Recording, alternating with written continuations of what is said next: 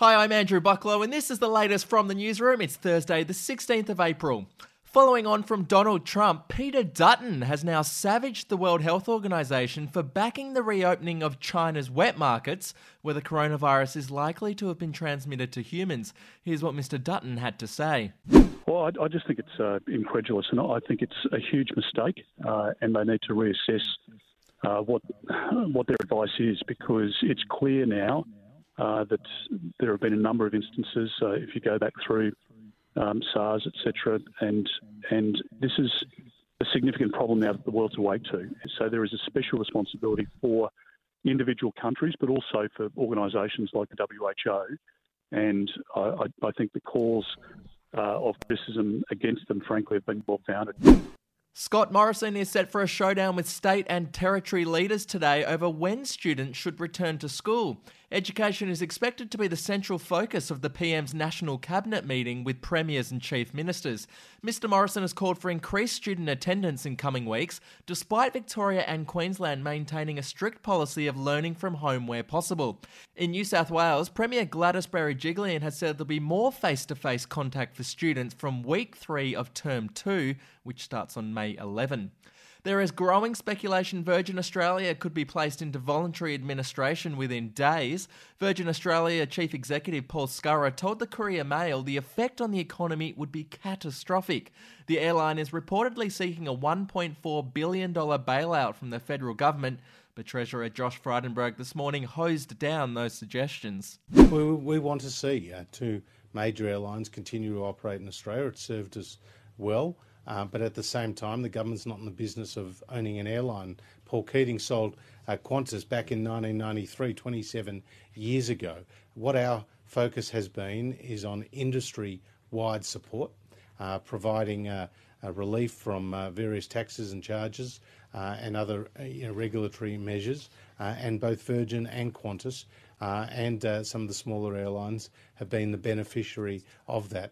Former Prime Minister Malcolm Turnbull has revealed that he had suicidal thoughts following his first leadership loss in 2009. In his new memoir, which is due to be released on Monday, Mr. Turnbull opens up about the deep depression he had that few outside his inner circle were aware of. Mr. Turnbull reveals he was eventually prescribed antidepressants and he ended up announcing he would not recontest the 2010 election. We'll be back in just a moment.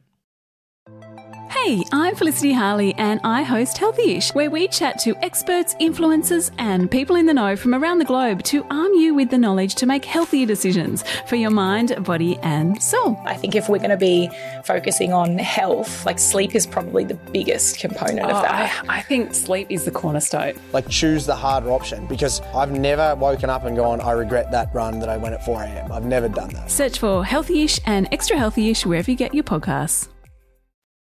Okay, a warning now if you're one of those sneaky little people who tries to do the dodgy when using the self service checkouts at supermarkets, a Sydney student has faced court after scanning cashews and pistachios but putting them through as bananas.